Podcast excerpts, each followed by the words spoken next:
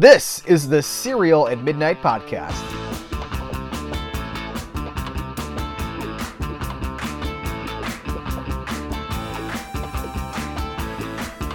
Howdy and welcome to the Cereal at Midnight podcast. My name is Heath Holland, and I am talking this week to author Jonathan Melville, uh, who's written books about Tremors, about Highlander, and about Bill Forsyth's Local Hero.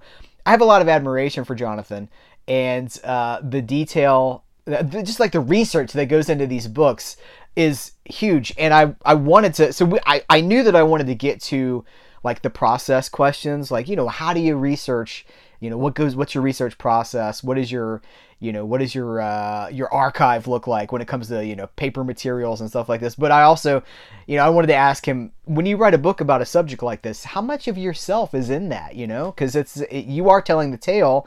There you can always see the author in the telling of the tale. Um, and when you're writing about something else that's that's interesting to me. But what I was not expecting is what a collecting chat this turned into. So, this is, I think, the longest episode of the podcast to date, barring the uh, the commentary that I've posted. I think I've posted one commentary to the feed so far, but this is the longest chat we've ever had, and it was just like it flew by. So we talk about all kinds of stuff. We talk about Stephen J. Cannell shows, uh, collecting Stephen J. Cannell shows all over the world because he's in Scotland, I'm in America. Uh, we talk about Doctor Who we talk about Jim Henson. Uh, of course, we talk about Highlander. We talk about Tremors. We talk about the, the subjects of his books. But if you are wanting some collecting talk, man, there's a ton of it here. And I had an absolute blast. I say it in the episode, but I'm going to tell you now that I'm going to link to his books, uh, his website, his YouTube channel in the description of this episode. So you scroll down, there it is. If you like what you hear, go support uh, go support you know creators go support independent writers authors creators uh, so thank you so much without further ado mr jonathan melville i don't i've been i will tell you like years ago i went through this purge phase and i got rid of so much i took like a like records it was like beatles white album I, I donated to the goodwill store i donated to a charity right why in the world would I do this? And so then I realized I was like, oh no, I went too far. And then it's the process of trying to get stuff back. But at the same time, you don't want just clutter all around. Well, uh, um, well, I mean, I think I think the thing about um, uh, magazines and books and DVDs and Blu-rays that we obviously have a lot of is I think we are and there are a lot of people like us, but we're still in the minority. Yeah. You know, a magazine for me that I buy and that I bought in 1995 is still as valid today as it was in 1995. You know, just because it's. Whereas I appreciate that the, the magazines are meant to be ephemeral, I suppose, and, and you, in theory, get rid of them two months later or a year later. Right. But for me, yeah, if there's good content in there, then why would you not keep it? And of course, that's the problem because then you keep too many of them Right. And 30 years later, you're like, what do I do with all these magazines? Um, as you as you're building archives, because there's a lot of research that goes into your books, right? So do yeah. you have like huge reservoir, you know, like huge resources? Like I, I, I interviewed, you know, um, Austin Trunick about the Cannon Film Guide, right? And he show, he's oh, like, this is the box I'm working on right now, and it's like this yeah. printouts of stuff, right? What's yeah. yours like? Um, not quite as bad as that, really. Um, I think I try and I do a lot more online these days. Um, I do, and I'll order books or magazines for research and uh, maybe as I need them.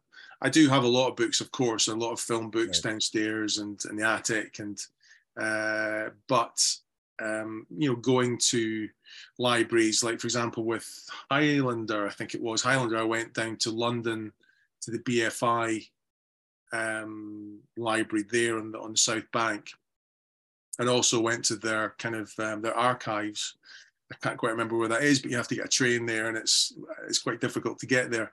But went to look at things in in person. So, and also to the BBFC, managed to go there and uh, and sort of look through their files and things. So a lot of that stuff, of course, I just you can't own because it's they have it and it's difficult to get hold of. So that's where a lot of the research comes from. But as I say, things like Internet Archive, which is an amazing resource that I don't think enough people use or pay for. I try and give them some money when I can because yeah. they deserve it. I've used them enough. but just the amount, and you've probably found this as well, the amount of you're talking about your Western um, history books that you you have and you sort of collect. And I suspect some of those might be on Internet Archive. And for those that, of us that can't afford it or just can't find them, that's an amazing resource. You know, they're actually not because I tried to find them there. There. They're not right. there. I wish they. It's my responsibility to scan them and get them there now. well, um, it's just a fantastic resource, isn't it? And there's so many rarities yeah. on there that, of course, would otherwise disappear. And that is the other thing. Just that we, yeah, we could talk for hours about again going back to that thing about old magazines that you're sort of meant to throw out. But there's amazing, there are amazing interviews in there that uh, will never be seen again. And for people like me, they're just fantastic resources to then go back and say, oh, this producer of Highlander was interviewed in 1989 or something in this magazine, and that was the only time he gave that quote, and you'll never know that otherwise. So, right. yeah, it's um, it's really it's it's fascinating, and and and yeah, just like we say, it's dangerous as well because our our attics and things can just fill up so quickly. Yeah. Do you, as a as a as a writer, as an author, do you care how someone reads your books? Do you care if they buy physical copies? Do you care if they buy an ebook? No, no, but I know that most people buy physical. Mm-hmm. Uh, I know that for the Tremors book because I self-published the Tremors book, um, which is not anything I've really shouted about on on Twitter because I think when I first brought it out, I was I maybe thought there was a bit of a stigma attached to that, um, and then it just didn't. Nobody asked, and nobody pointed out. Nobody's ever really said to me, I've mentioned it a few times. It's not a total secret or anything, but right. uh, but because I self-published it, I can see what the print, what the orders are like, and I can see through Amazon.com uh, who's ordered it and what ver- what version. And print, I couldn't give you the percentage, but it's definitely must be something like sixty percent or seventy percent physical over ebook. Uh, That's interesting. I think again, once again, it's fans. My stuff is is is niche, and we love to own things related to our yeah. the things that we love. And so, yeah. So your question though, no, I don't mind. I mean, I buy Kindle books all the time, but mm-hmm. mainly it's for. Um, this is not a negative thing, but but books like McFarland, who do these fantastic history books, or Bear Manor sometimes as well. I've got Austin's book, first version in print, but yeah. um, some of these, in the UK particularly, the price is extortionate and it probably is quite expensive in the US. But over here, we have to factor in postage because the McFarland books you can't buy um, in the shops here in bookstores. So you've got to add on, if you want the physical copy, you're paying something like 30 or 40 pounds, plus maybe the same again for postage. So for those things, I'll sometimes wait for special offers on, on Kindle um, otherwise, I just couldn't afford them. Yeah, this is one of the things that I want to talk to you about with you being in Scotland. Now, I want to make sure I couch this question. I asked Lee Gambin, uh, like, what it was like to be a fan in Australia when he was younger, and he was like, "Well, it's not like we were just like, you know, we pushed the kangaroos out of the way." Like he, he when you like being a fan in Scotland, like I know you don't like. There's a guy playing bagpipes, and you walk out of a castle. Like that's not my question, but yeah. like, what was it like to be? You know, we, you are you are one of us, right? You are a geek in the terms of like a pop culture aficionado. You're going beyond what I think most people consume entertainment, right? You were people like us, you know, you talk about in the Highlander book, you talk about uh, your kind of discovery of like, you know, what the movie meant to you seeing it at that screening. When did you know, you know, what was sort of like youth, like your younger years, you know, did you know you were a super passionate fan or was it just kind of how everybody talked about stuff? Oh, good question. I mean, I think my earliest TV memory is watching The Muppets. Um, we we we we I don't know if that's the right term. We were born in the same year. Not not quite. No, we I was born in 1976, and The Muppets in July 76. And The Muppets came on TV in October, I think it was 1976. Uh, and so we grew up together. Had you had access to Sesame Street before The Muppets? Um, we did have Sesame Street okay. on, but it's a very complicated thing actually. We, we, that's a whole other podcast. Um, Sesame Street in the UK because I spoke to someone who worked on Sesame Street a couple of years ago and co-created Fraggle Rock, and told him about. Who's English? He's English, and he we talked. I said, "Oh, I remember watching Sesame Street when I was very young." And in the UK, and he said, no, it was never shown in the UK. And it turns out, yes, it was. It was shown on ITV, which is our third channel, if you could, if you want to call it that, uh, for a few years, and it disappeared. So, um, but I would have been, but no, I think probably um, Muppets came first though for me. Okay. Uh, because that, as I say, I was probably um, two, three years old, and I remember it being on the TV and having a Dr. Teeth poster above my bed uh, and being a bit scared actually of Dr. Teeth because he's just a scary looking character actually, yeah. certainly when you're young. Um, but then the next version, I won't go through everything I remember, but bizarrely, the next thing I remember really, uh, we moved to Australia when I was five years old from, from Scotland, uh, only for a year. But I vividly remember The Greatest American Hero and that theme tune being on TV, and I would have been five. And so that has stuck with me forever, uh, you know, since then. So I think there's that, you know, weird there's those sort of weird things that, and, and because um, American Hero is not a kids show, although of course I think it does appeal to young, to it's probably two children or did yeah. because it's such a wacky kind of show, um, but it's not a kids show. But uh, fast forward, I suppose um, I was just a fan of. Was I a fan of things? I don't know if I, there was a magazine here called Lookin' magazine, and every week it would come out and it had articles about all the new TV shows. So the A Team, was a comic strip I think for the A Team in there, and really? uh, Dukes of Hazzard might have been in there. Um, Robin of Sherwood. I don't know if you've ever seen Robin of Sherwood. Oh yeah, with one uh, of my favorite shows. Jason Connery was in one of the. Didn't he? Yeah. Yeah, yeah, yeah. yeah. Michael Praed and then Jason Connery, and um, and I remember those. So those were on on TV here, and again that would have been sort of 84 ish. And I remember buying the magazine, and, and I remember having a copy of Lookin', and I had Michael Praed on the front cover, and just being really happy because there's Robin Hood, and lending it to one of my neighbours, this young, uh, well, someone the same age as me, and he he read it and gave it back, and he'd ripped the cover. So even at that point, I can remember being really unhappy, yeah. and that would have been I would have been maybe seven. So there was obviously something there about this sort of fan the fan gene, as you might call it. Um, that's it. Yeah, that's what I. That's kind of one of the I wonder is like, do we have a gene? Because there's like a collector gene. There's the fan yeah. gene. Because I can relate to so much of what you're saying, and we're always it's like we're born this way, right? It, like we connect with these things, but yeah. it's already there. Something's already there.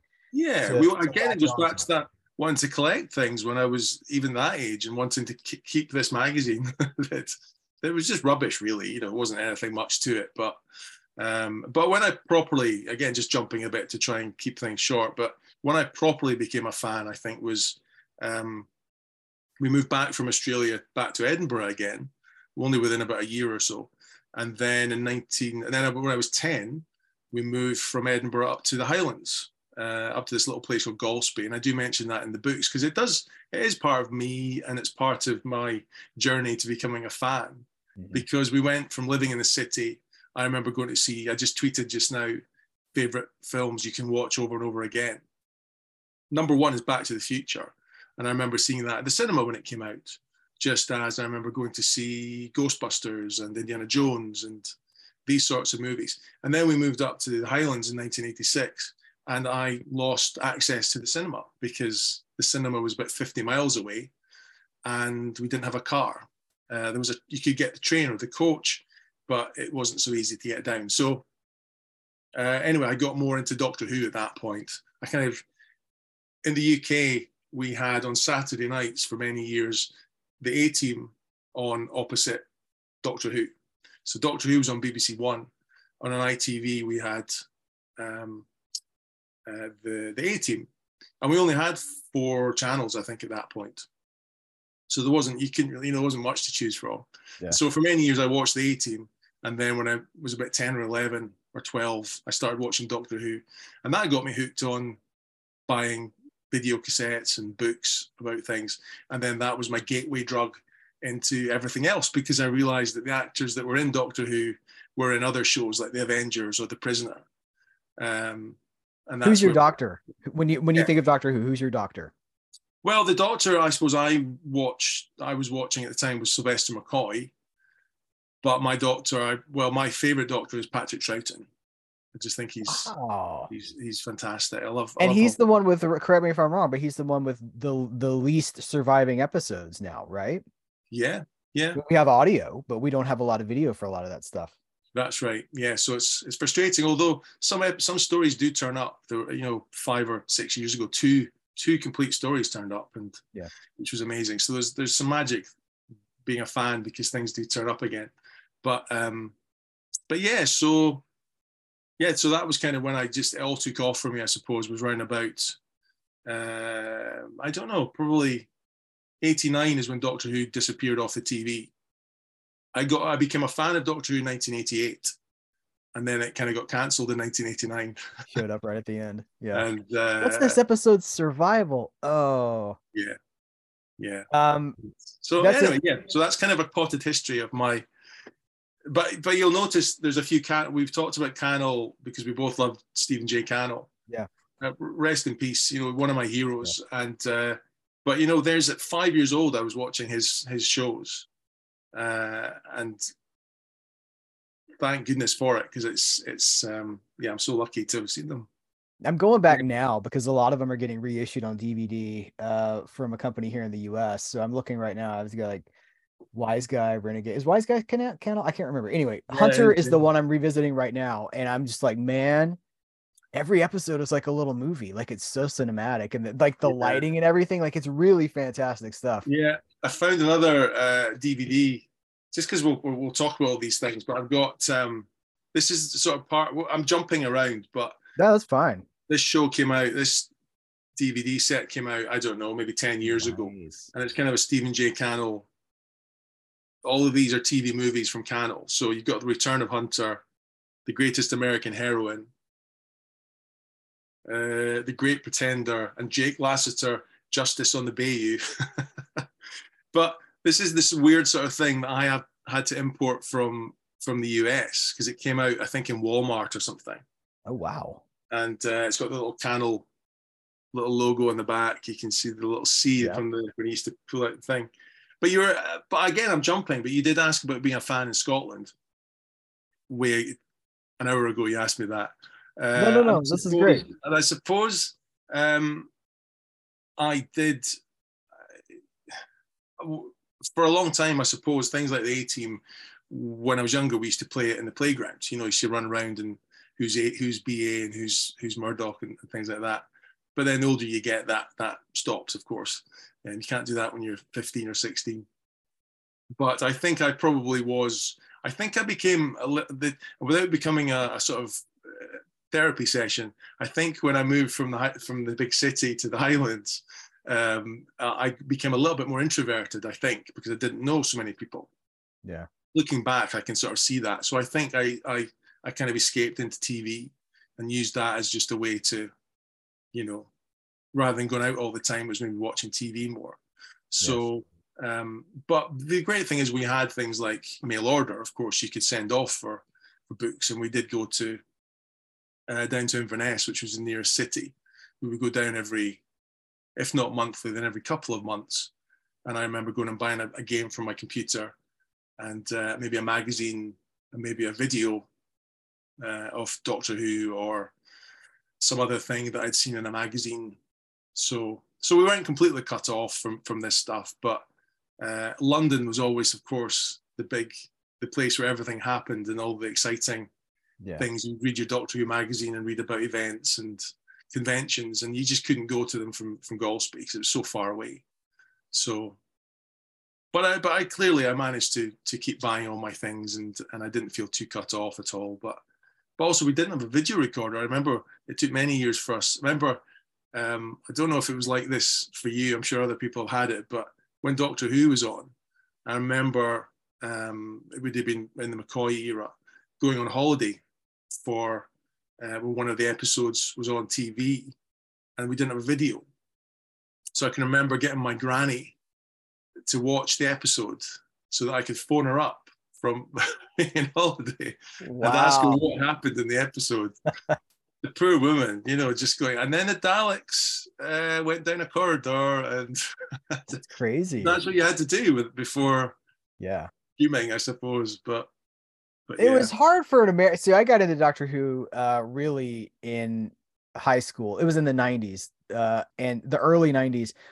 Doctor Who showed on PBS here, public television, but it was very hard to find. And what I got into was the the VHS tapes, the video cassettes, and they were expensive. I mean, they were like, you know, twenty five dollars per tape, um, thirty years ago. So that's a lot of money, Yeah. and that was, and no one knew what it was. So it was kind of just me isolated. That's one of the reasons I wanted to hear what your story was. It was just me, and I had nobody to talk to about it. It's pre internet, really, and um, but discovering these worlds, right, and having these in jokes. I'm like, oh, I'm going to name my computer Gallifrey or whatever, you know, these little things that are you only you know. Um and so yeah, it's these little um like fandom for me was and I also grew up in the South. I should like in the American South, it's no, I'm not in the country, but it's pretty far from, you know, from the London of, you know, it's it's far from where anything would be happening. And so it was just like a lot of this stuff I was kind of just on my own. And Mm. I guess we take a lot of identity from these things. I know you take a lot of identity from your Scottish heritage because you talk about it in the the Highlander book, and I know you're very plugged into what's happening with the Scottish film scene. And I don't know. I think that it's all connected. I think all of these things shape us and turn us into who we eventually become. Um, and I don't know. I don't even know if that's if I'm asking a question as much as I'm just. It's interesting to me, right? How the things like you know Doctor Who and the Muppets and you know moving to the Highlands that forms your connection with Highlander when you eventually see it, Yeah. and which is crazy to me because that movie is so not Scottish. You know, like it's it's Christopher Lambert and it's uh Yeah. an Australian Well- director and it, the whole there can be only one. You know, it's but it it works. The what for whatever reason it works. It cuts through all of that. Well, I, I mean, I've said this before, uh, and uh, but I think in Scotland, uh, we you know it's a, we're a small country. We we don't, we've not traditionally had what you might call a film or TV industry. I mean, the UK has a film and TV industry, but really, traditionally, that was London, again, England, London. Um, thankfully, that's changed a lot now. We now in my in the city I'm in just now in in Edinburgh, we now have a film studio uh, which is uh, co-owned by Jason Connery, who we've already mentioned. Yeah. Um, and Call but back. that's only opened in the last three or four years. And there was talk of a, a film studio for 30 years or 40 years. In fact, Sean Connery was talking about one 30 years ago. So in Scotland, uh, you know, it's just this thing of we, if something is is set here, we'll claim it as our as our own. I think.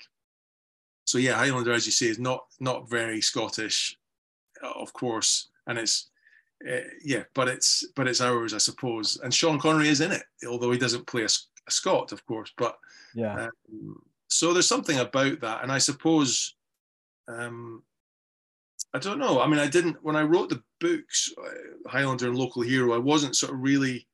It's hard to think, remember exactly what I was thinking at the time. It was more about just things I enjoyed and films I enjoyed that hadn't had books written about them, I suppose.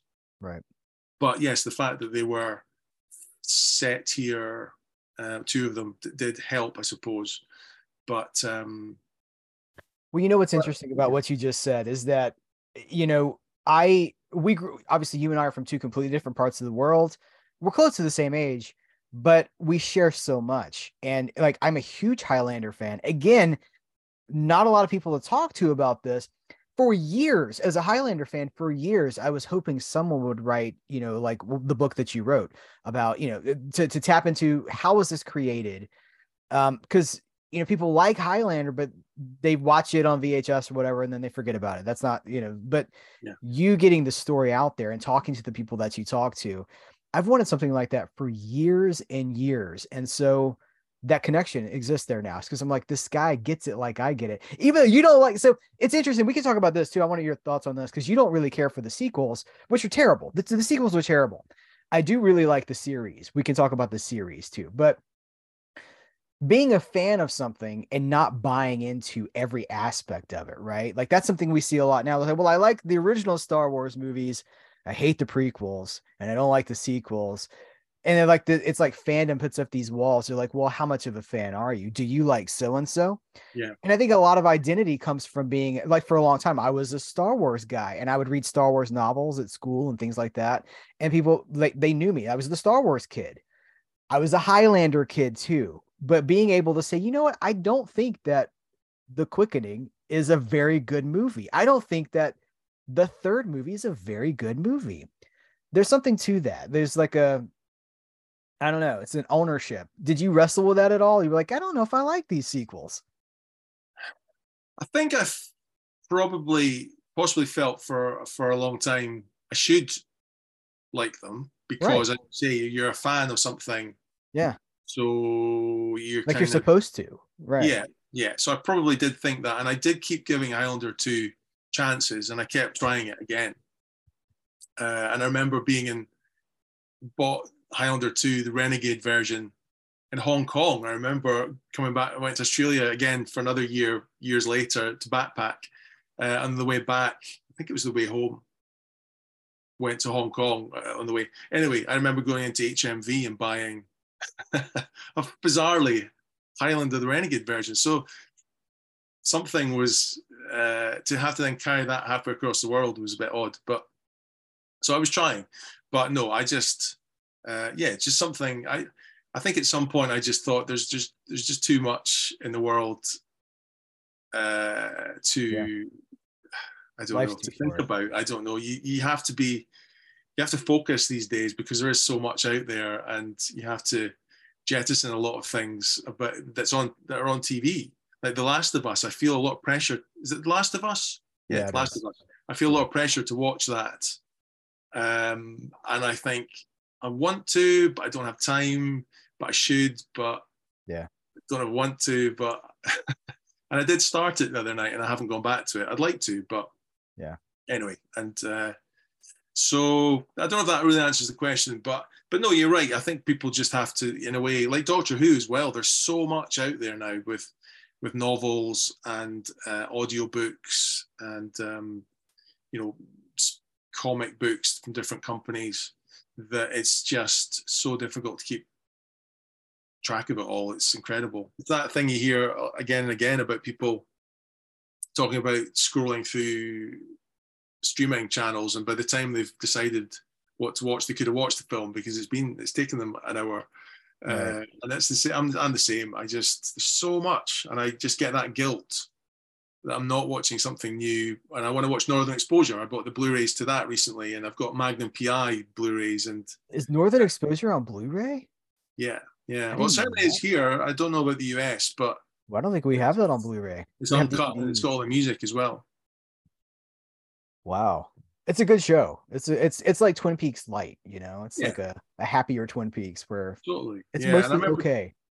Yeah, and I remember it being on at the time, uh, although I wasn't, I, I, didn't watch all the episodes. I had a friend who I'm now jealous of, and I wish I'd listened to him because I remember he had the T-shirt, and I remember him having the book, and I used to watch the odd episode, but he was obsessed by it. Uh, so now I'm just trying to get back into that. But but again, you know, that's a, probably a hundred episodes or something. I'm not sure how many. Yeah, something like that. But what do you do? Do you do you just watch that every night? I've got Hill Street Blues. Bought that on DVD a few years ago, the complete series. Yeah. Because uh, you can't watch it. You can watch on on Channel Four here, which is um, well, it's Channel Four, and you can watch it on their free streaming channel. But the episodes are so cut, edited to within an inch of their life. And the same with St. Elsewhere, actually. They've got St. Elsewhere on there, which is great. And I've tried watching them. But there's just big bits cut, cut out. And you're, I've watched what are they cutting? what are they like, cutting out? What are they cutting out? Um, well, I don't know because I've not I've not seen full episodes. Well, there's no time but, limitation on a streaming service, right? So what what are they? Is it? I think what they probably content? did. They probably repeated them. They probably showed them on on Channel Four maybe ten years ago in the maybe in the morning, uh, and an early slot perhaps. And there's things like there's there's. I think it's like bits of violence. So so you know some of these shows they do have like I suppose St. Elsewhere is sort of set in the inner, uh, almost the inner city, but right. but there will be people coming in. There's an episode with a with a someone famous. I can't remember who it is now. Oh, Tim Tim Robbins is in an episode, and he's got a gun, I think. and I think he'd maybe shoot someone, and I think that's cut. And I remember there's a scene where someone jumps off a roof, I think, and I just remember a really weird cut and thinking they clearly showed something there, and we're yeah. not getting it. But anyway, that's um, that's a sort of other subject. Although St. Elsewhere does deserve to be on DVD at least or Blu-ray. Uh, such a great show, and that of course was produced by the guys that went on to do Northern Exposure. That's the sort of stuff that we we do, isn't it? And and people watching this, of course, are are the sort of people that will search out these obscure I mean, St. Elsewhere, and that's a whole other subject. We could yeah. we, we could be doing this for hours. That what is obscure TV? You know, the fact that something was, and I've had this discussion many times with people who say, "Why do you watch old films or why do you watch old TV shows?" And I'm like, well, they haven't always been old. You know, when they came out, they were brand new and they were they were great, and they're still great. It's just they're a bit older now. like, yeah. But the fact that we will happily sit and watch Hill Street Blues or Hunter. I mean, nobody's watching. Of course, some people are watching Hunter, but but it is it is it is funny. It is a it's it's funny. It's strange being a a fan of this old stuff now, and and people do look at you funny if you talk about it. Not not necessarily the, the, the circles that I'm in. I mean, I went round to a friend's the other night, and there were three of us there, and we watched an episode of a show called Rent a Ghost, which is a kids show from 1978 or nine on the BBC uh, and we could have watched anything. We could have watched Marvel movies or, but we watched this rickety old TV show from the 70s with terrible CSO and uh, ghosts sort of coming through the wall and you can see bits wobbling. And, but. Have you ever watched Garth Marenghi's Dark Place?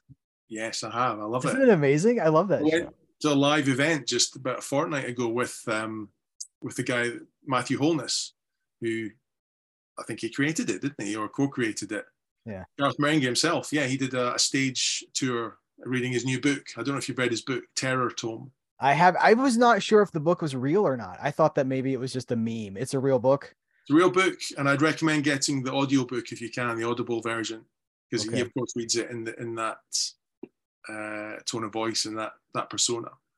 Um, but no, that was a great show. That was Channel Four as well. Channel Four is such a great channel. it's a yeah. great, so many great things from them.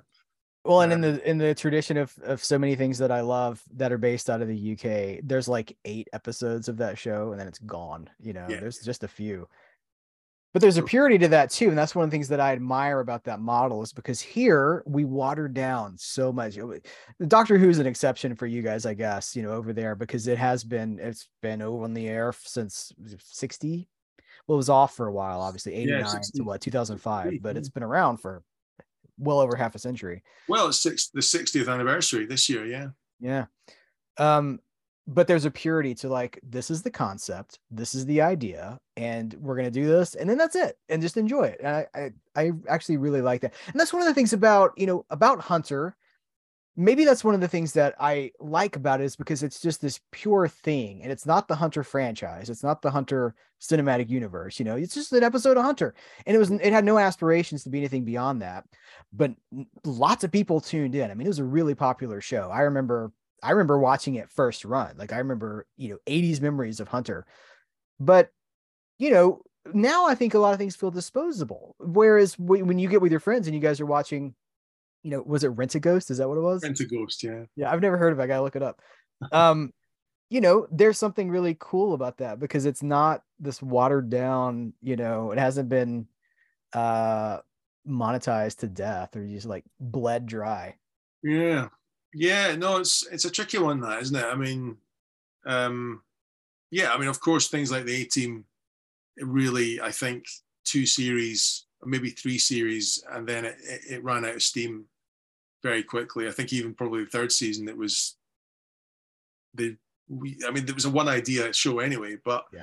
uh, but of course the classic thing with Cannell was he um would come up with a show, you know all this, but you know he would put it on the it would come on the TV, it would become a hit, and then he would get asked to do another show, and then he would bring all the best writers onto the new show, and so the, they kind of lost interest a little bit, I suppose, in the in the original show, like the A Team, and went off to do I don't know Riptide or um, Hardcastle, McCormick, and so he just kept. And what else could you do? He was a factory. He he ran a factory of TV, yeah. and uh, he had to put his best workers on the new shiny thing.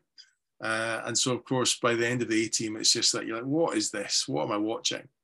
And uh, and it is difficult. And things like Knight Rider, which of course is not Cannell, but um, I think you said, are you watching that again just now, maybe or? I'm not, but did you see that right. new Turbine uh, uh, Blu-ray set that came out in Germany? Have you seen that thing?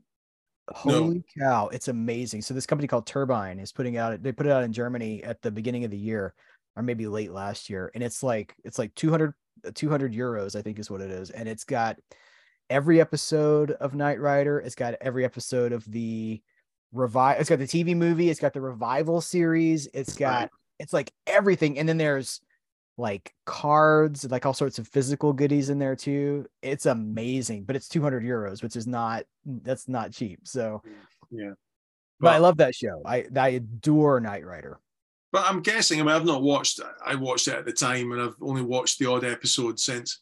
It's the same idea, though, isn't it? As in, by probably series four or five, it probably you're like, what are they doing now? But or maybe yeah. it's not. I mean, things like Magnum PI, I think the quality is pretty pretty good through that. I'm really amazed when I watch it. It's it's much more um, not adult, but it's more um, it's just better made than a lot of those shows. Yeah. And yeah. I don't know if Knight Rider is quite like Magnum or more like A Team, where it sort of loses steam. It's more like A Team. You know, yeah. by the end, uh, they you know they bring in like Evil Kit, like the right. car. car. Mm. But it's a, I think it's a four season show, and you know I have a I have a four season theory. I think that no TV show can really last beyond I think at best every series has four golden years, and that's at best. Um, and so because after that, you think about what's happening behind the scenes. People are negotiating their contracts. They're like, "Well, I want more money. I want more screen time. Whatever." Um, character arcs have been resolved. You know, you've explored if there's relationships on the show, romantic relationships. They've they will they won't they? Well, they did. Now what? You know, you saw what the the American version of The Office is one of the worst offenders of this. And every time I say this, people that love the American version are like, "How dare you? This show's amazing." But that show, like it, it's it's a very like the the the British version is better because it is this pure thing and nobody has a chance to outlive their character's development. Like Steve Carell's character leaves the show. Spoilers for the American Office if nobody sees it, everybody knows, right? But he leaves the show, but the show continues. And then so all these like Jim and Pam, will they? Yes, they will. Well, then they get married. Well, then they have a kid. Like there's no tension there. There's no, you know, like Yeah, yeah. I mean, I think I would say, I think two seasons is probably the best. I mean, I'm, I'm using yeah. part of the example of that is, is Due South, which uh, I adore Due South and I adored it when it was first on. And there are two perfect seasons. One, the first season is amazing. I think I've said, uh, I've said publicly before. I remember seeing on Twitter, um, maybe 10 years ago when Paul Haggis was was still um, yeah, still the Paul Haggis. Now it's a little bit murky, but he was there. And I remember, I think I tagged him actually and said something about Due South Series 1 is, I think, one of the best, if not the best, first season of a TV show ever, which is maybe a little bit of a hyperbole, but certainly one of the strongest things. And also David Marciano tagged him. And th- they, they came back and said, Oh, thank you. You know, that's very kind of you to say so. So I was quite happy about that. But anyway, um, Due South was amazing for those first two seasons really, and then David Marciano left, and then they continued with it, and uh, you know it's I still haven't watched all the the third third, fourth, depending on what country you're in, it's split into into two yeah. that, that that season. And I still just because it changed completely. And and Paul Gross, who I think, is is brilliant and a great actor and very talented guy, of course. But he sort of took over, I think, as producer or exec producer and stamped his humor on it. And it just went way over the top. And anyway, I could, yeah, I love Due South. So I just thought I'd I have to get mentioned for that in there. But that's yet another show that deserves a Blu ray release. And years ago, I would have said, eh, even until recently, I think I would have said that'll never happen. But then things like Dawson's Creek come out on DVD, on Blu-ray, and I think maybe you know I think a lot of people in Canada would probably buy Due South, and and the UK, yeah. which ended up funding co-financing Due South. I think we would a lot of people here would buy it. Um, so that's my sort of plea to um, whoever brought it out. I can't think who would be releasing that now, but yeah, well, that's what I know. We live in an e-commerce world where you could just mail order something from anywhere. But what's the collecting scene like where you're at? Is it thriving or is it kind of, uh, you know, on dwindling? I think it's good. I think it's really good, actually. Yeah, we've got this company called Network, who you maybe have bought from in the past. Network DVD. I think they put out uh, Space 1999, didn't they? Yeah, yeah, and Due South actually they brought that out here, uh, and um, the Persuaders and the Prisoner and a lot of those ITC shows and various shows that um, yeah obs- obscure or I suppose obscure now of course as as I was saying earlier. Yeah, back in the day they were huge, but you know all these things were getting 18 million viewers on ITV or usually ITV their stuff.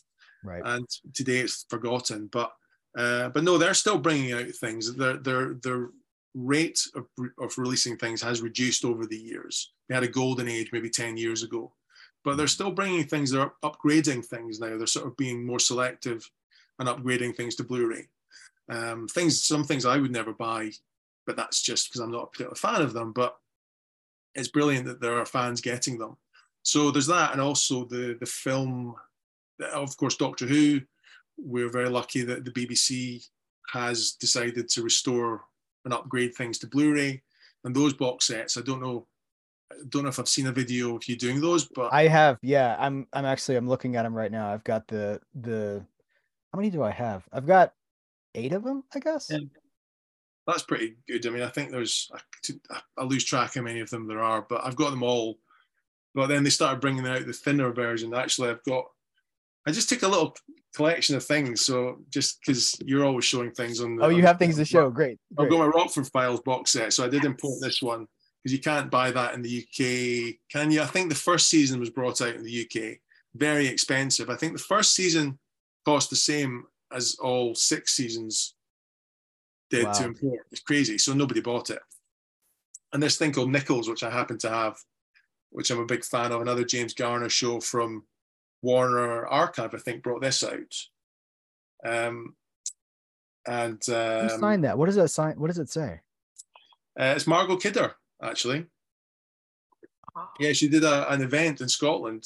Maybe keep saying ten years ago. Everything feels like ten years ago, but right. a few years ago she did a signing in Glasgow, and um, and I had to go and speak to her. And you know the sad thing. I mean, I can show this now because she's sadly not here. But I said to her, I would love to talk to you. I'd love to interview you about working on, on things like Nichols. And she wrote her email address on the oh. inside. And I can show that now because sadly, of course, yeah, she has died. I don't think anyone's checking her email address. But anyway, that's the side. But no, just things like this. It's just going back to the idea of having to import things mm-hmm. over here, which you do, of course. Everyone Absolutely. in the world. Yeah. Um, but I was going to show you there the Doctor Who. Yeah, I've got this is is this the most recent one? No, it's not the most recent one now. Actually, there's a Jon Pertwee. Yeah, I don't have any of the Hartnell stuff. I I've got. Does it bother you the way they're going out of order with some of this stuff? Like they're like, here's Tom Baker season four, and then, you know, and and then. No, no, because I understand why they're doing it. I think they're doing it partly because of the accessibility of, of the guests and or the interviewees and things like that, and yeah, um, and partly I think just to keep it fresh because if they released lots of black and white store sets in an in order, I'm guessing the sales might be slightly lower. I don't know what the sales are like, but I so I'll buy these. These are quite big to have on the shelf, but then they re-released them smaller versions. So I've been buying those and selling on these because I'm not too bothered about packaging. Yeah, this is very nice, but it's still looks, looks good. It is huge. Have you seen the American ones? I think I have. Yeah, I think okay. i I was gonna go pull them, but I don't need to if you've seen them. Yeah, they're um, much thinner, but they leave they leave off um because yours comes with some paper goods, right? It has yeah, insides. Ours does not. Yeah. They don't even do slip covers for ours now. You just get the plastic case. Yeah. You know, yeah, okay. we get this this thing here with the the sort of you know comes away and, yeah. and it's very nice, but it's I'm nice. happy to buy the and this goes for crazy money sometimes on eBay. Really? Um, they did anyway when they first started coming out, but but no, um, yeah. So Doctor Who, I'll buy. I can't remember where I was going originally with the conversation, but but Doctor Who, I'll, I'll buy all those. Uh, and oh yeah, no, you're asking about the sort of market here. I think it's good. I mean, there's a company. One example is a company. Is it Fabulous Films? I think they're called. They brought out Magnum uh, on on Blu-ray, so maybe four or five years ago. Mm-hmm. And recently they brought out there's this TV show called Wurzel Gummidge, which I don't know. You'll know. Per, uh, uh, Pertwee, right? Yeah. yeah.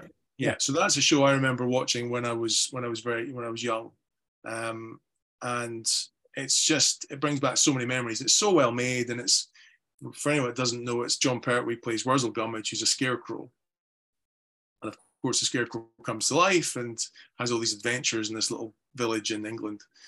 Uh, so for many years we had the DVD version of this, and uh, it just looked absolutely terrible. And you just, it's like it was a, uh, through shot in darkness or something all the way through it. It just looked terrible. And that is a show I never thought we would get on Blu-ray because it's just so. Um, I don't know. It's just I keep saying obscure, but it's of all the shows that feels like it's it's well known people right. know of it, but it just anyway, yeah, yeah, and and so, but it did come out. So there's some fans uh, in the UK that kind of found um, the negatives. And I think they found it in some strange place, like a I don't want to I don't know if it was a church hall or something, but but they found these negatives and we're trying to get them uh, find a company to release them for, for a few years. And then it went silent, and I thought, right, well, that's never going to happen but it did, and it, they came out maybe three or four months ago. Wow.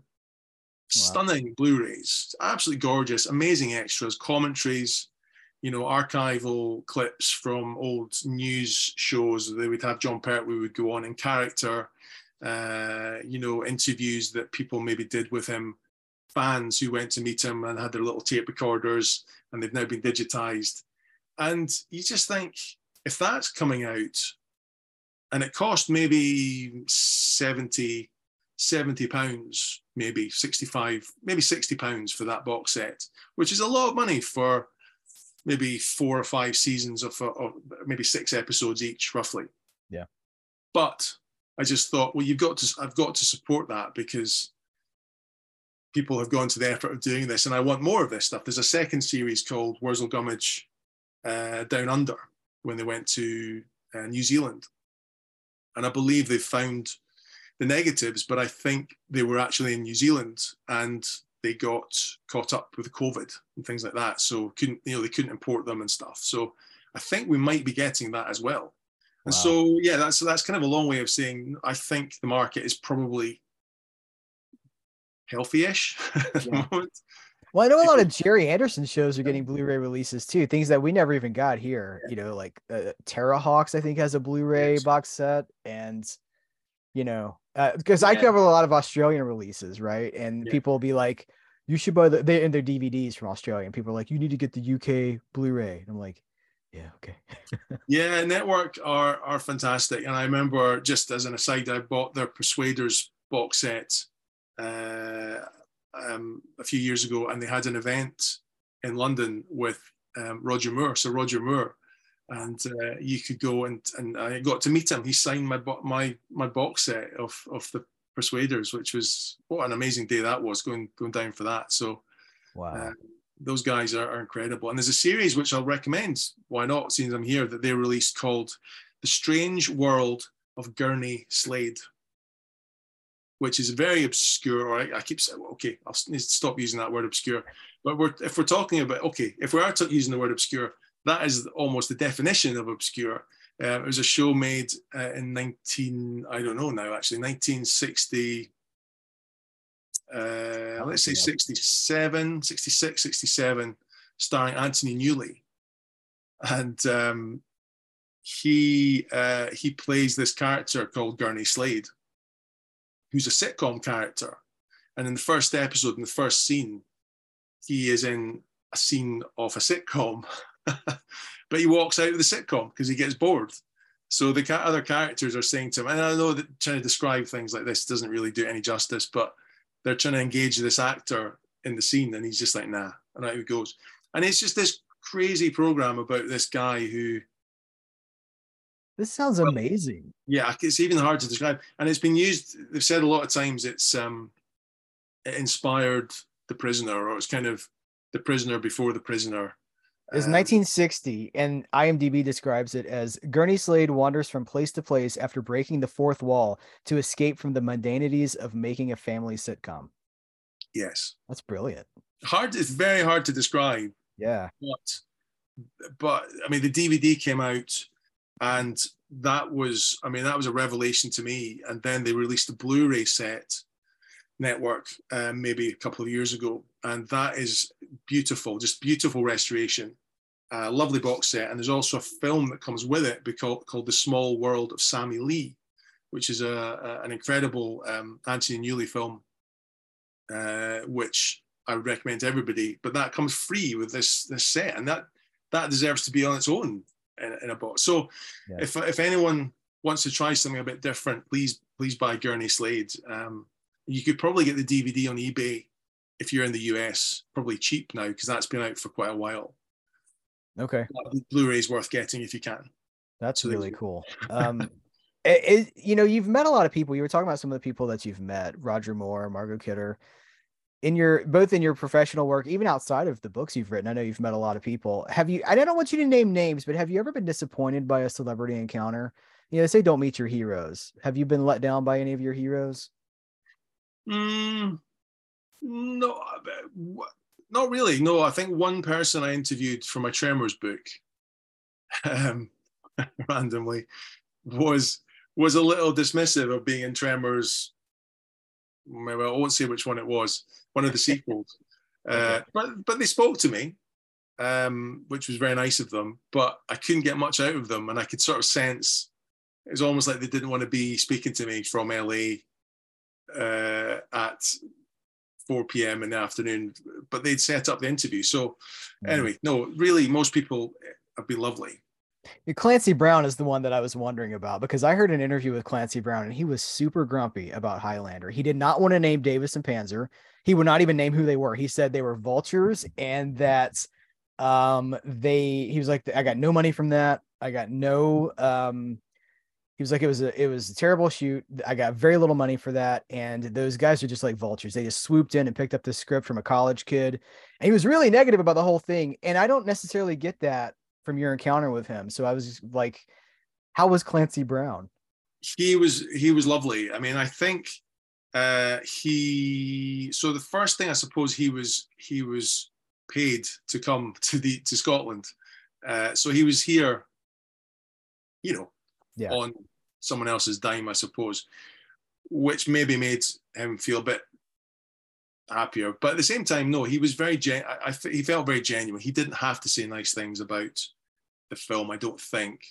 But um, but but no, he was he was lovely. I can't really think of many things to say apart from he was. I got to meet him on the red carpet first of all, uh, because I was working for a, a kind of website at the time and I, I, I, I didn't lie to them exactly, but I, I said, you know, I'll interview him for the website, and then um, I got another interview with him, and I kept that one for myself because I thought I want to write the book, and I want to keep these things secret. Mm-hmm. Uh, so, so I got two interviews with him, I suppose, over two days, and uh, and and of course, it's just it's tough because you only have maybe, I think the first time maybe eight or nine minutes with him on the carpet, and yeah. then maybe maybe not even that much, maybe six minutes and then the second time the next day was maybe 20 minutes. So you just don't have much time, of course, to get to know anyone, and that's not the point of doing it. But he was just very, um, very honest, and and and that's something I found. I mean, I'd spoken briefly to the costume designer Jim Acheson for Highlander, and he told me, um, I think by email, about that he'd had a bit of a problem with Clancy on set, and I think if it had just been him saying that to me, I wouldn't have probably used that in the book. I might not have done because it's that thing of he said, she said. Mm-hmm. I don't want ever to get sued for writing right. books. Yeah. Uh, but uh, also, um, yeah. So, but then when I so when I spoke to Clancy, I kind of raised it slightly and said something about that encounter without wanting to probe too deeply or, or annoy him but he held his hands up and he says, "Yeah, I didn't, I didn't act very well. I was young. He was 23 or four at the time. You know, I can, it must be for a young actor who is being touted as probably the next Schwarzenegger or the next big thing, uh, I can imagine your ego must get away with you a little bit, um, so or run away from you. So um, he was just very honest, and he said, "Yeah, I, I made a mistake.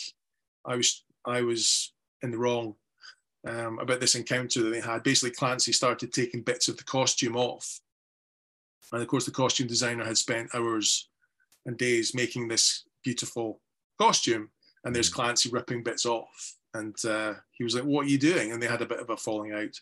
So, I suppose just to say, it was nice to be able to sort of set the record straight, or or at least you know hear what it was actually like being. And that's what I wanted to find out. What was it like being a young actor at your kind of potentially your your peak? Because who knew where his career was going to go? But right. at that point in your career, when uh, you know, yeah, you, you could do what you wanted almost and act like a, an idiot uh, and people people probably wouldn't tell you off for it. And so it was really interesting speaking to this guy, what 30 years later, who could look back at his younger self and say, "Yeah, I was a bit of a jerk," but you know, so that was nice. And that's that's the nice thing about interviewing people and speaking to them is is just trying to delve a bit deeper into what it was like being on the set of our of our favorite films. Mm-hmm. Like Local Hero. Um, I don't know if you've seen Local Hero, but Peter Riegert is is in there and he's the kind of star of it, I suppose. Although he would say that everybody's a star in that because all the character actors kind of steal scenes from him. But for me, it was interesting. He spoke to me for two and a half hours, which is incredible. You know, he doesn't need to do that. No, nobody needs to speak to needs to speak to me. Of course, they don't. Uh, and, I, and I just always appreciate when they do. But for two and a half hours, and and I said to him, you know, in, in this film, there's a scene set at a ceilidh, which is a dance. It's a it's a dance sequence in, in, a, in a in a village hall. And I said, you know, in a lot of Scottish films, there are ceilidhs. It's kind of a, a trope almost that you have in, um, you know, I know where I'm going, uh, and uh, and other films you will have a ceilidh sequence. And I said, did you did you kind of know that that was something special? And he says, totally. He says, I was a fan of Ealing films. He says, I felt I was in an Ealing film when I walked on the set. I, I knew I was in something special and I kind of he kind of knew he was in a classic. He knew that 40 years later someone would be asking him this question. And I found that fascinating. He was sort of hyper aware that he was in in a very special how just how lucky he was. And of course you speak to other actors and they're just like, oh, who knew? I didn't know that was gonna happen, or you know, just it was just another job. Whereas for him it was something so special. So I love that. And I just it brings me, of course, closer to the actor and to the film that I love. And hopefully, the point is to bring you, the reader, closer as well. Because these books are not really about me saying, I think Tremors 2 is about this, and I want, and I think that this is a bad scene, and I think this actor's not very good, or I really love this. For me, it's more about speaking to the people who were there and just trying to get their message across about what they were thinking, why they did it, what worked, what didn't work, um, and if I can get that across and people go, oh, wow, I didn't know that, or I think that guy's quite cool, or not me, but the, the people, you know, the actors or whoever, then I, mm-hmm. I've succeeded really. Because you or me, the reader is me, hopefully, another fan. Right. Does that take some of the burden off of you to feel like you have to shape a narrative and you just let the stories take you where they need to go? You know, one of the there's so many documentaries now that don't have a narrative at all. It's like, you know, I'm not going to, maybe I'll name them when we're not recording, but they exist to say, hey, remember this thing? Wasn't that great? And there's no substance to it. There's no story to it. There's no, yeah. Yeah, you know yeah. what I mean? There's there's these entire documentaries that are coming out now, and it's just like, hey, remember so and so? It was great. it's just talking heads like, I saw it on VHS and it was blah blah. And they're not telling us anything we don't know it's like serving nostalgia. But that's obviously not what you want to do. It's not what I want to do either. So when you're having these conversations with these guys, you know, are you ever, you know, are you having to? You're letting their stories inform what your your chronicle is going to be. But do you feel any responsibility yourself to say, you know, this I have to serve the truth. I have to.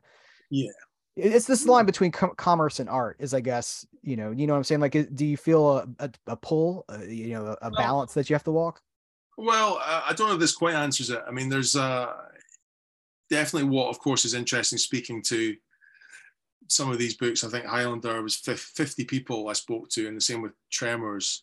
You get alternate versions of the same story, of course, and and so that is that is a challenge. And the same thing happened with Local Hero, when I spoke to, I won't name names, but I spoke to a couple of people who were very close to it, and um, said slightly different things, although one was maybe from archive material and one was from a new interview. And so if I'd just gone with the new interview, um, it was effectively wrong. But it's 40 years ago, and I can't remember. I mean, I'm, you know, no reason I would remember what I was doing when I was seven. But, you know, if it was 20 years ago, even, I'd be struggling to remember what I did at work. And so yeah. for people to try and remember 40, so people get things wrong. So I kind of then was luckily if I'm if I'm doing my research properly, I can then go back and say, which I did by email, saying, "Did you? Is this really what happened, or, or is this kind of what? Did you mean to say this?" And uh, in this case, they said, "Oh well, actually." go with this other story because that's probably correct and i know that's not giving it's maybe a bit too vague but it's but it's just i feel a, a sort of um responsibility to, t- yeah, you mentioned about the truth, just right. to try and find the truth and try, try and tell the truth, I suppose. Um, and that that can be difficult when there are so many stories or or the other thing I suppose is when I, I do research and I just can't find the research. There's just nothing's been written down or it's really vague or people miss bits out. So I, I just want to then try and go to the source and, and find find out things. So again, I don't quite know if the answer is your question, but I don't know that I asked a clear question. Yeah, either. I, well, it's, it's difficult. I'm one. always, I'm always interested in you know like balancing art with commerce because there's so much nostalgia is a product, right? Mm-hmm. And you want people to buy your books, you want people to read them, but you also want to be in service of the truth. You don't want to, you know, shape something that didn't happen. This is a, an example of kind of what I'm talking about, and what you're just talking about too is that we just had, the, you know, Peter Jackson's uh, Beatles documentary, Get Back, and I heard an interview. I think it was McCartney talking about like I remembered it this way, but there it is on screen. It's something else. Mm-hmm. It's not. That's you know all this time I thought this, but it was really this other thing. And we have these primary accounts of what actually happened. And uh, I don't know. I think there's a struggle um, that I perceive, even when I interview people, you know, I'm kind of like, you know, not with it. I knew this was like talking to you is super easy, but when you're talking to you, know, sometimes you're like, how am I going to shape the, how, what's the inroad here, you know? So I'm always curious, maybe what your creative process is. Do you feel a responsibility? That's one of the things is like, you know, how much of you do you want to come through in your book? Because you are in your books. They're not about you, but you are telling the story. Yeah, well, I, again, it's it's hard to answer, but I mean, just an example of something that was said to me once by someone that I interviewed um, for the Highlander book, and I maybe mentioned it. I can't remember if I did in another in sort of another podcast or whatever. I won't mention them again. It's not controversial or anything, but this person said um, it was about. I, I, when I interview people, I never. I, it's you're right. There's a people want not salacious necessarily, but they kind of they do want revelations a lot. They the want dirt. They want dirt. Yeah, of course, and and I don't push for that, but a lot of the time, of course, that's based on like any conversation, like this conversation, or just you. You can sense we are hopefully attuned to be able, you know, smart enough to be able to sense when somebody doesn't want to talk about something, and if you try and broach that subject, they're just going to shut down Mm-hmm. And that is the case with a lot of these these actors because of course there are things that happened on set that we don't know about and we probably don't need to know about.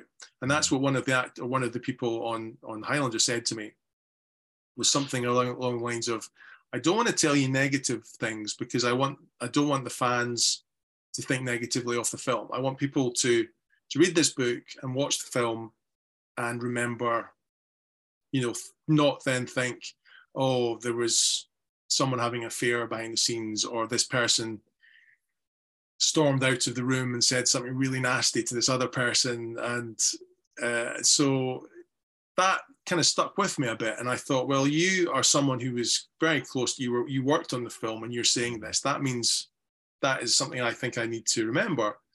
Um, and and I was kind of doing that anyway. But there ha- there were some comments, and there have been comments made to me in interviews that people will just throw out there, and they'll say something, and and I think, oh, you probably didn't mean to say that, or you would say that to your friend in the pub. You don't really want this in a book, and I just won't put it in.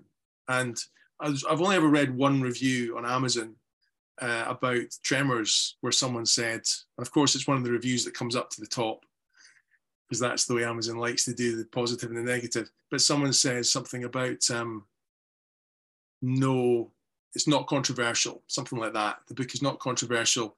Everybody was happy. They had a good time. Now that's not with that's not really the case in the book. It's not all like that. There is some negative. It's not even negativity. It's just the cut and thrust, cut and thrust of business, and there's things in there that are, I think, as a film fan, or just a, you'll find interesting about the industry. And that's also what I want to try and get in these books. You don't have to just be a Highlander fan. Hopefully, you'll find it interesting about marketing films or mm-hmm. how films are released in different countries. But um, but yeah, so this comment did come up, and I was thinking, well, people aren't going to tell me stuff that's really really controversial because, and if I did that, then people will never speak to me again, probably. And yeah, uh, but it's also a balance, I think, between between not wanting to come across as too um, not just be a a fluff, a puff, sort of puff piece. You know, of course, that's something else I don't want. I mean, I'm very proud and happy that Peter Riegert, for example, emailed me a few weeks ago and said, I loved your book. You know, thank you for writing this book. And that means a lot. And it's not so much that he's saying, thank you for making me look good. I think it's probably more it means such a lot to him and other people involved in it that if a book comes out that tells tells the truth but celebrates something that's why i want my books to be a, cel- a, a celebration so um, so i'm not looking for the, the actors to, to, email me and then we'll all be best friends but at the same time um, do people really need to know you know highlander was made in 1985 and it's the same now. But back then, you know, things like drug taking and on, on film sets were they happened, and and yeah, and you know, Russell Mulcahy was had. I'm not saying Russell Mulcahy was taking drugs, but he was working in film. You know, he was a music video director. I mean, yeah. the stuff that he must have seen in the 80s. Oh, I can't imagine. Yeah, uh, or I can imagine. And I think he's probably talked about it in other books. But I didn't push him on that. I didn't say so. Russell, can you tell me, were you taking drugs? Was anyone else? Was that what was happening? How did you film those night scenes? What we, you know, whereas, I mean, it could be fun to hear that, but do you need to know that? I don't know. It might be nice, but I don't think it really enhances your enjoyment that much. But then, you know, if someone wants that, they can write the book. That's what I say in the Tremors book, I think, at the start is something along the lines of, my book is this. If someone wants this other book, please go and write it and I'll probably buy it um, you know. there's a, I love that. I love that. There's a line, there's a difference between journalism and exploitation. And I think a lot of times we're seeing exploitation in uh, in in the place of journalism. And you have integrity and that's it shows what you just said. That's integrity, you know. Just because you have information doesn't mean you have to share that with people, especially no. if it's going to hurt someone. But I don't know that everybody feels that way. I'm well, glad you do. Yeah, I mean, maybe I maybe I'm wrong. You know, I mean, of course I could. Yeah. I mean, of course I don't think I'm wrong, but I, I could put in some of these things, and yes, maybe it would get a few more things in the papers, in the newspapers or online. But yeah, I just don't think it's it's right. I mean, someone said something to me again. I won't say what it is, but they said, "Well, I see."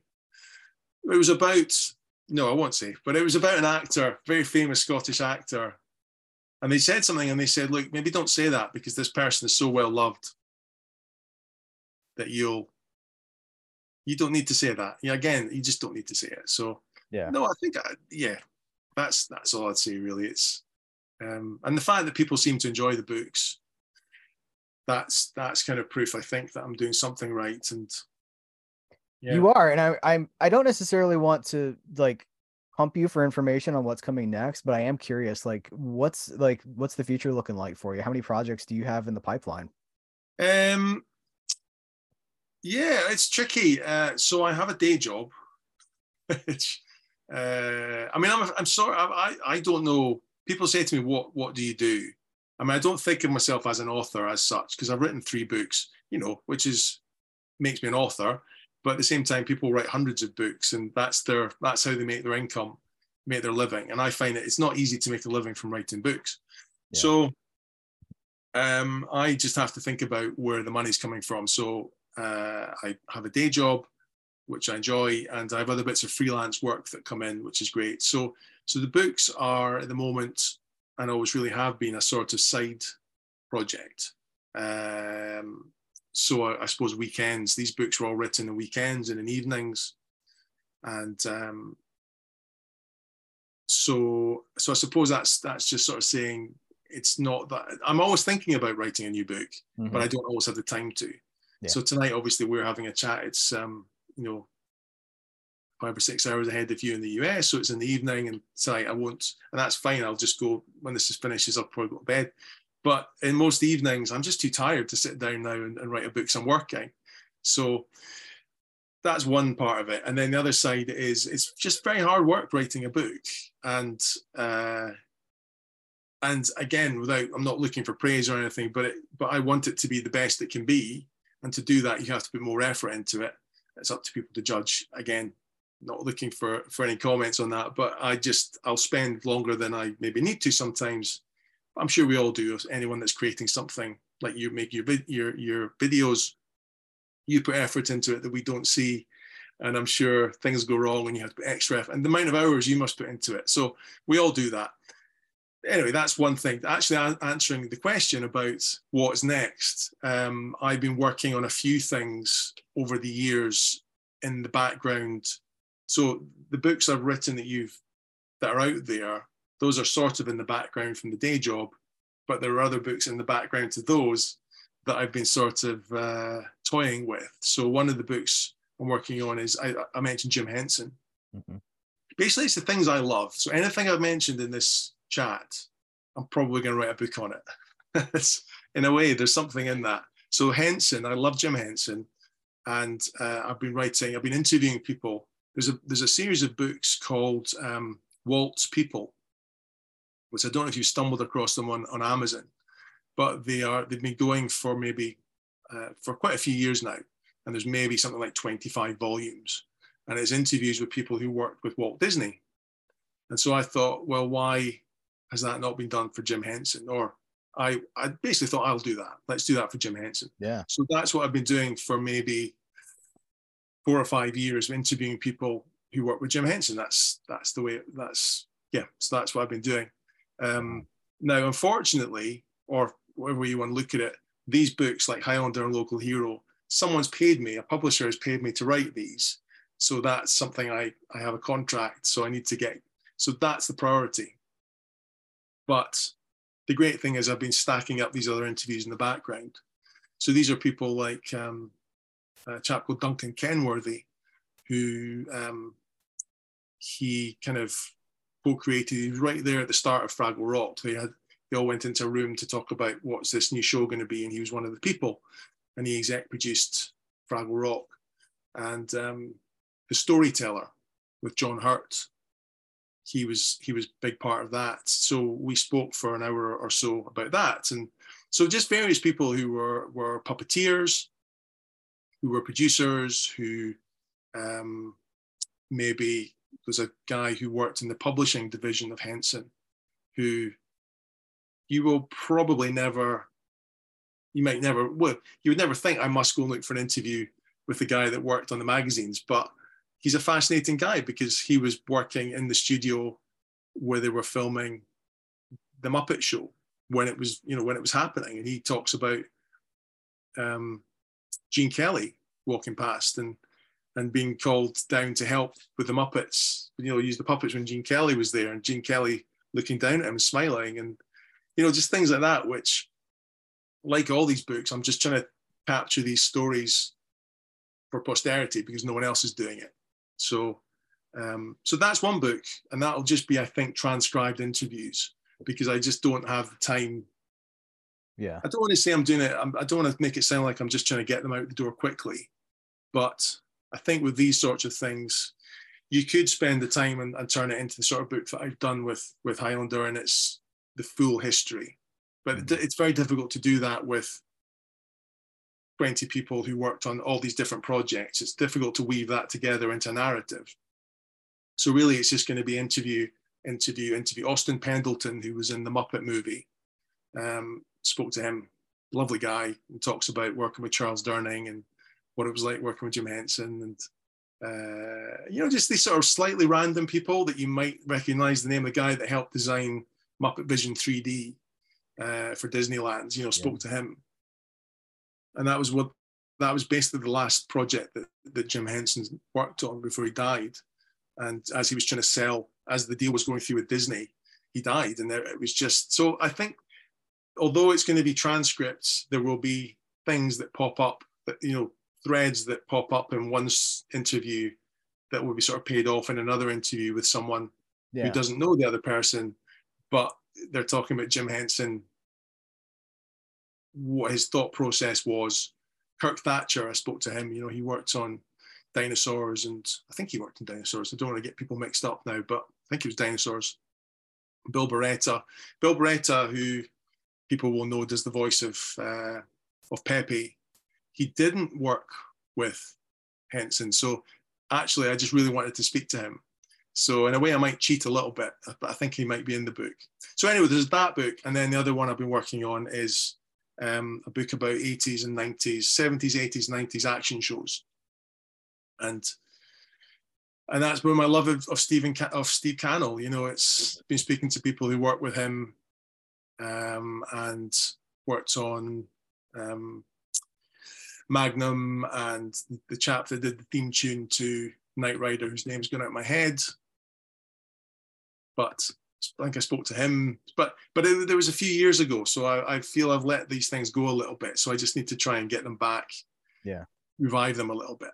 So so those are things that I'm working on, and and maybe do different volumes of them. Maybe there'll be two volumes of Henson. I don't know. That's exciting. Yeah, because really I, I, love it. And you know, speaking to I mentioned David Marciano earlier, just a great actor that I love. He was in Wiseguy, I think, for a few episodes, and um, of course Due South. So I spoke to him. Great, I you know just incredible that I got to speak to him, and uh, Jay Semko, who did the music for Due South. Now, of course, maybe some of it is a little bit uh, on the edge of, of being in an action show, but mm-hmm. he's an interesting guy. He's got his own take on working on this TV show. So, yeah. Yeah. So, there's a couple of things. I think you might like them. I think I might. Yeah, both of those are directly up my alley. I love everything that you've done, and I wanted to say that uh, I really appreciate your uh, your tone and your approach. It really speaks to me. Um, I enjoy your work immensely because you are telling deeper stories. You're telling stories that mean something in a way that resonates. Uh, it feels human. It feels relatable, and it doesn't feel. That's what I was saying. There's a difference between journalism and exploitation. Uh, your stuff really has a seal of quality to it. So I wanted to thank you for that. I really appreciate it. Thank you very much. That's uh, that's very nice to hear. Yeah, when you when you're sitting at your computer for so many hours. It's it's lovely to hear that. And and just just to say in return, I love your videos. I love what you're doing. And the fact that you're telling people about these things, reminding people, introducing people to all these shows that we've known, and you're discovering new things as well. And, and I think your excitement and um, you know it shows it shines through, and your genuine love of this stuff is great. So I want I hope more people discover this channel. Thank you, thank you very much. Uh, I want to be very respectful of your time because of our time difference. But is there anything else that we should cover while I've got you here? Did we did we hit it all? I we could to talk for five hours, I think. Yeah, but... I want to plug a couple of books just while I'm here because I, I before I was saying about a moving house, so I've been packing a lot of stuff away, but there are some things left on the shelf, and I just wanted to say the book that kind of inspired me to write my book on tremors was this book here. Um, now this is the the latest version I've actually got the one before that as well, because there's stuff in it that isn't in the newer one. And I used to have the original version, which I bought when I went to Canada in 1996, I think it was. An amazing book by Ed Robertson. If you love the Rockford Files, even if you don't love the Rockford Files, I think you'll enjoy this book. I have something to tell you after we finish recording. Okay. It's, it's just an incredible book. And I ripped off, if you ever if you happen to be someone that, that wants to read about Rockford and Tremors, which of course we probably would, uh, yeah. you'll notice that some of the stuff, the format and the, the, style, I was like, how did you write an episode guide? Because there was a Tremors TV series. How did you write an episode guide? How did Ed Robertson do it? All oh, right, okay, I'll copy him. So there's that. And also just another book which he wrote on Maverick. I love Maverick. Mm-hmm. Uh, just came out the, uh, the complete series just came out on DVD here in the US like two, three weeks ago. Maverick. Really? On, on yes. DVD? Yep. Because it came out a few years ago from Warner, probably Warner again, but they brought out single sets and they re-released it. I didn't know that. I might have yeah, to get a box that. set now. Wow. Wow. I'm, I'm I do not have it yet. See, I've let the community down because I haven't done a video about it yet, but I don't have it yet. Well, you, I would have found out through you probably, and I feel bad that I didn't know about it. I have, I have bought the first season on DVD, and actually I bought the, I bought it on bootleg uh, at an event here in Scotland a few years before that, a few years before it, because there was no sign of it coming out on DVD. Right. So I shouldn't really admit that. But but a few things like Riptide has never come out on DVD. I don't think the Cannell show. It, I think it came out here in America from VEI, which is the company that's doing all these Cannell shows, but it went out of print like within a year. I think it came out 2017 and immediately went out of print. Yeah, so I remember getting that on on bootleg. I would buy it if I if I saw it. Honestly, yeah. like you've seen yeah. my. Oh, that, I didn't. Sorry, it's like a Christmas time here with all my my goodies. um, I showed you this before. I don't know if it was actually caught on camera, but my greatest American hero DVD set that I bought back in the uh, that's maybe 15 years or so. I'll just show you because I don't know if you've seen inside this thing. No, before. I haven't. But you Holy get cow. You get the cape. So the the the Hinckley Ralph Hinckley's um, cape comes in it. That's which I've never. I, I, have. I think I put on when it came out. But, Did it work? Can you see? Is that the right way around? No. I think it must be around that way. To the people that are listening to this in audio format, you have to go to YouTube to check out the uh, the yeah. video version. Great Look at that. That's cool. Yeah, it's got the logo on it. Yeah. Uh, and then in this in this box, sorry guys that are listening to the, the podcast. Well, There's a book, the, the, instruction manual that Ralph gets in the show. Oh wow! You, you get a copy of it. Look at that. And, um, you can sort of see in there, and I think depending, it's like lenticular, so it kind of does different things. And I think it switches on. I think there's a light that does something instructions. So it's quite a cool thing. And of course, it's got the DVDs in there, thankfully. And there's a transfer in there. You can put a sticker on, I think, for. Nice. Anyway, I'm, yeah. So anything. So you, yeah, you you asked me. I'm just showing you a few random things. I love here. it. I love but it. Those Ed Robertson we started with collecting and we're ending with collecting. Totally, yeah. But those Ed Robertson books, please. Incredible, just so much detail in them, and and of course Maverick sort of basically inspired Rockford, didn't it? That that yeah. Rockford is is Maverick in the in the 70s and 80s. But these books I just go back to again and again because they're so well done. And he keeps bringing out new versions with more interviews. And I think how much more is there to tell about Rockford? And he finds five new people. So yeah. Anyway, we could be here all night. But do you see yourself doing any revisions of your books as you like have access to more people? Do you think would would you do that? Yeah, I've thought about the Tremors book uh, because when I when I as I was writing it, well, when I started writing it, there were four films and a TV show, and as I started, as I was coming to the end of writing it, there was a fifth film in, in production. So the last chapter is really just me going on Facebook and Twitter and trying to find people talking about it. It's not, you know, I just didn't have much. And then since then, there's been another two movies and the failed pilot that came out, so or did, didn't even come out. So, and also I've done a couple more interviews with people that I couldn't find the first time. So, so part of me does think maybe I should bring out a newer version. And I think that Tremors is actually more popular in the fan culture now than it was what seven years ago. Is it 2015? Yeah, yeah, yeah. yeah. So that might happen. Um, I'm also sort of toying with audiobook ideas as well for maybe for Tremors, maybe for Highlander, uh, because there's a publisher, the publisher who's who's great, um, Pete at Polaris here in Edinburgh, who who released Highlander and Local Hero, but he's not done them as um, as audiobooks. Audiobooks are very expensive to to bring out, and Amazon takes a lot of money on Audible from producers, so it's very difficult to make money. So wow. the rights to Highlander are back with me. The rights to Tremors are were always with me, and Local Hero will probably be, probably be back with me in a year. or So, but anyway, yes, I, I think Tremors might might deserve a little bit more mm-hmm. love. Uh, I just love I love those movies. That's another it's another video. We should talk about Tremors. yeah, we should.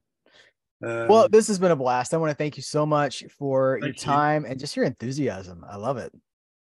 Thank you. No, it's been a it's been a when you asked me to come on, I just thought, hey, this is brilliant. I get to talk about Rockford. Oh, you were going to say something about that, or was that after? I'm going to tell you after. I'll tell okay. you after. Okay. Um, but no, I get to talk about Rockford, Maverick, Greatest American Hero, Doctor Who. This is a dream chat. You know, should, you should invite all the listeners on. Because I knew we could just talk. I knew that we were both coming from the same place and we could just geek out. And I think this was amazing. So, well, I, I know. Listen, I know we. I don't know how long we've spoken for, and listeners are probably tuned out by now. But I just wanted to say very quickly because you mentioned, I think just didn't really come up properly. Yeah. But one person I just want to mention was a lady called Marcia Strassman, an actress who you maybe know the name of. She was in um, Welcome Back, Kotter, and she was in episodes of MASH, and she was in Tremors, the series. Is my Tremors book. And I just want to say, I've mentioned her quite a few times in, in interviews. I spoke to her for, for this book, and she was the nicest woman. And that's and she's one of speaking to people like her are the things that make this really special and that make me want to continue to do this because she was such a lovely woman and um, she we talked about making the series and she talked about how um, uh, which is one thing but then we talked about her life and her life as an actress. And she was maybe in her i'm going to say maybe late 50s maybe early 60s when we spoke in 2013 or 14 she'd had cancer. She was a cancer survivor. And um, which was sort of an aside. She mentioned it, but it was an aside. She talked about being an age an, an older actress, but getting roles that were not good good at that time. I think she was doing things for Hallmark Channel. She didn't enjoy it, but she also spoke about James Garner. She spoke about uh, she'd been in Rockford, and she told me stories about working with with Jim Garner and about hanging out with John Belushi. And, uh, and I have told this story before about how she was friends with John Belushi. And one night, she, Belushi was at her house and James Garner phoned up and said, um, I've got this um, Atari um, system. I don't know how to work it. Can you, do you know anyone? And she was like, to John Belushi, do you know anything about Atari? And he says, sure. She says, it's uh, Jim, Jim Garner. He says, Rockford. Rockford wants us to go round and fix his Atari. So she told the story about how they went round, and John Belushi was totally in awe of James Garner and just how he was the nicest guy. So, as someone who's a Rockford fan, to hear someone who was a friend of, of him, and she was also a fan of Doctor Who. She loved Peter Capaldi. She loved Sher- I think she loved Sherlock. She loved British TV. And then she said to me at the end of the call, you know, phone back sometime. You know, we'll have a chat. And I and I said yes. Okay, oh, yeah, sure, sure, sure. And I never did. And she died. She died maybe within a year, maybe two years. I can't quite remember. But I remember at the time just thinking, oh, that's so sad. I'll never get to speak to her again. I only spoke to her for an hour about an old TV show. Um, it's an it's an it's a story that's an aside really, but it's it just kind of talks for me. It just makes it just a little bit more special doing this because you get to speak to people you would never. I would never. Why would I ever hear a story about John Belushi and James Garner? Uh, maybe I would have read it in a magazine, but to hear it from someone that was there yeah. Hollywood history. That is that is special. So yeah, that's amazing. That's, that's the, the that's reward. yeah. All right. Thank you very much. Um, I'm gonna. Uh, I, am gonna put links in the description of this episode where people can find your books and they can find. I'll put your website, YouTube. You're on YouTube. You have your own YouTube channel. Um, a little bit, yeah. Yeah, it's there. It's there. It's there. Uh, and anything else that you want to put there. But this was a blast. Thank you so much. Cool. Thank you. I, I hope you guys had as much fun with this conversation as I did. It really, it's the longest episode, as I said, because the time just flew by. I mean, I I don't even know I like how long we talked. I usually try to keep people for about an hour because I want to be respectful of their time, and I also know. Uh, I mean, you know, I don't know what the audience attention span is. You know, coming from YouTube and these analytics that I get, it seems like it's short. But I know that a lot of people love these in depth conversations. So, what do you think about the longer length of this conversation?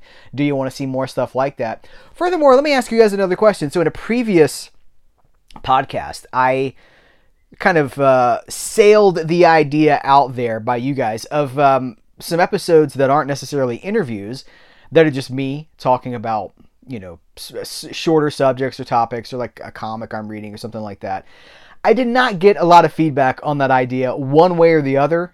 Um, what I what I did get is someone was like, "Why have you not done uh, like an Ask Me Anything for your podcast?" Now I've done them for YouTube, but they were like, "Why don't you do an Ask Me Anything for your podcast?" And people can send in their questions. So let's do that. I'm going to ask you guys for questions. We'll, we'll plan on at some point when I've got enough to do an episode. Uh, I'll do like an AMA for the podcast. Just whatever you're curious. Doesn't have to be just collecting talk. It can be uh, you know, something about me that you're curious about, you know, like um, your personal preferences or life experiences or anything like that.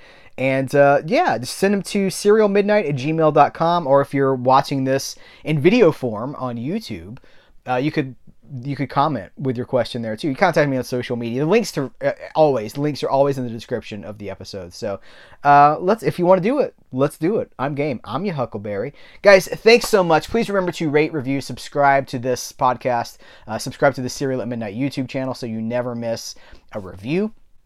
Going up this week as I'm recording this, there's a uh, uh, a review for the Maltese Falcon on 4K. Um, I've got in the pipeline. I've got a review for the uh, uh, Rebel Without a Cause on 4K, and something that's really near and dear to my heart is this this serial of the Green Hornet, the first serial, 1940 for the Green Hornet. I'm going to do a full serials at midnight treatment. I only do this very it's very sporadic. I think I've done 3 to date. I did one for King of the Rocket Men, which was a major inspiration for the Rocketeer. I did one for Superman, the, the first Superman serial, well before there was even a Superman TV show. Uh, and I did one for the first Flash Gordon, Buster Crabbe, uh, that the the very first Flash Gordon serial. So I think it's time with the Blu-ray release of the Green Hornet from VCI. I think it's time that we do one for that serial as well. So stay tuned for those things. But you're only going to get them if you're subscribed to the YouTube channel. So uh, again, links in the description, guys. I appreciate you so very much. Uh, stay tuned. There's a lot of exciting things coming. We got a uh, an in-depth conversation coming soon about the Funhouse. That'll be hitting the podcast feed soon. So, guys, thanks so much. Take care. Until next time, I will catch you later.